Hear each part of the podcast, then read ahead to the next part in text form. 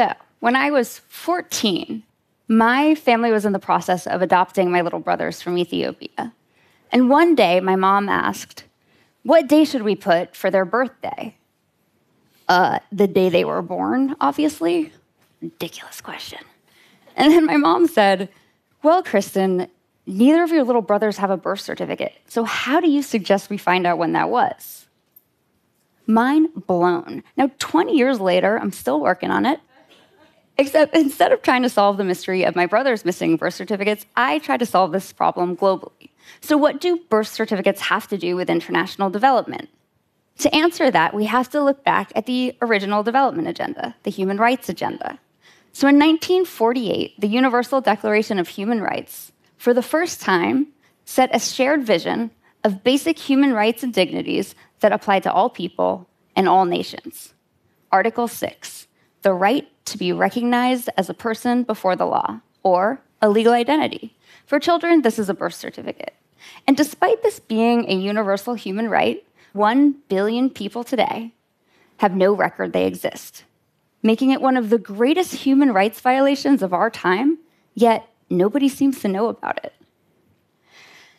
In the face of world poverty and hunger, making sure everyone in the world has a legal identity doesn't really seem important, but in reality, it is. See, early in my career, I was working with a social worker in a slum community in Mumbai. And we were following up on a case with this little girl who had contracted polio as a baby and was paralyzed from the waist down. When we arrived at the home, we found her on the floor. Her legs were badly scarred and infected. She was malnourished. She had never gone to school. And she had spent most of her life confined to this small, dark room. When we left, I asked the social worker what the case plan was. And she said, Well, first we have to get her a birth certificate. I was a little taken aback. I said, Well, don't you think we need to get her some social assistance and a, and a safe place to live and into a school? She goes, Exactly, which is why we need to get her a birth certificate. See, without a legal identity, you are not recognized as a person by the government. And a person who doesn't officially exist can't access government services. And the government can only provide services for the number of people they know about. Hence, people are overlooked, for example, by routine immunization services. People without a legal identity are both uncounted and unprotected. They're among the poorest members of society from the most marginalized communities. They're victims of trafficking, Human traffickers know that it's nearly impossible to find someone if there was never a record they existed in the first place. They are victims of exploitation, such as child marriage and child labor. Without a birth certificate, how do you prove a child is still a child? They're among the stateless. Birth certificates provide proof of who your parents are and where you were born, the two main factors for acquiring nationality. Of the 1 billion people in the world without a legal identity, the vast majority are children who are never registered at birth. And the least developed nations, the births of over 60% of children have never been recorded. A study across 17 countries in sub Saharan Africa found that 80% of children did not have a birth certificate. Out of the countries that have not yet achieved universal birth registration coverage, in 26 countries, a birth certificate is required to access healthcare, including vaccines. In 37 countries, it's required to access social assistance intended to bring people out of poverty. And in 59 countries, a birth certificate is required for a child to be enrolled or complete school. A birth certificate is also often required for other forms of legal identity, like a national ID or a passport. And some form of legal identity in almost every country is required to vote, get a SIM card, or open a bank account.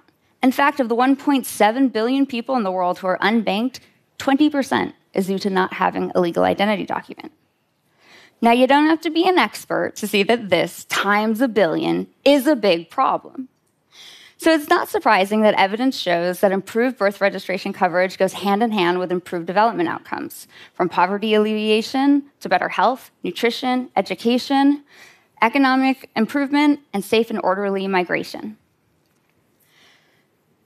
In 2015, world leaders came together and promised that they would uphold human rights of all people and leave no one behind in efforts to end poverty, hunger, and reduce inequalities.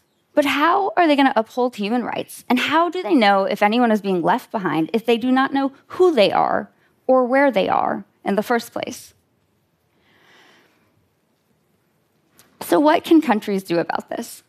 Now, there's no one size fits all model because every country context is unique. There are five proven interventions that can be applied to any system. Number one, reduce the distance. Two, remove the cost. Three, simplify the process. Four, remove discrimination. Five, increase demand. Gender discrimination remains a hidden problem because statistically, there's no difference between registration rates of boys and girls, but the discrimination isn't against the child, it's against the mother. Angola was one of 35 countries that required a father's name or to be present in order for the child's birth to be registered. So, in situations where the father is unknown, unwilling, or unable to claim paternity, the mothers are legally prevented from registering the births of their own children. So, to address this, Angola put a policy in place allowing mothers to register their children as a single parent. In Tanzania, in 2012, only 13% of children had a birth certificate. So the government came up with a new system. They put registration centers in existing infrastructure, such as uh, community wards and in um, health facilities. So they brought the services closer to the people who needed them. They removed the fee. They simplified the process and automated it so the birth certificate could be issued on the spot.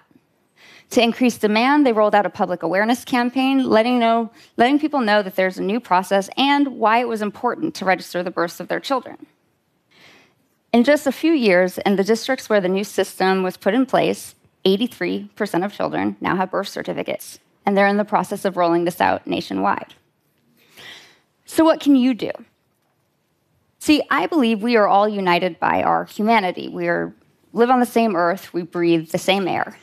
And while none of us chose to be born or the situation we were born into, we do get to choose how we live. Change occurs when a moment of awareness, or a moment of compassion inspires a person to act.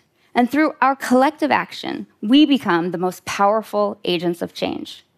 And when the cost of inaction is innocent children are left unprotected, unvaccinated, unable to go to school, growing up to be adults who are unable to find decent work or vote, trapped in a cycle of poverty, exclusion, and invisibility. It comes down to us to take this issue out of the darkness and into the light. Because it's not every day you get the opportunity to change the world, but today you do.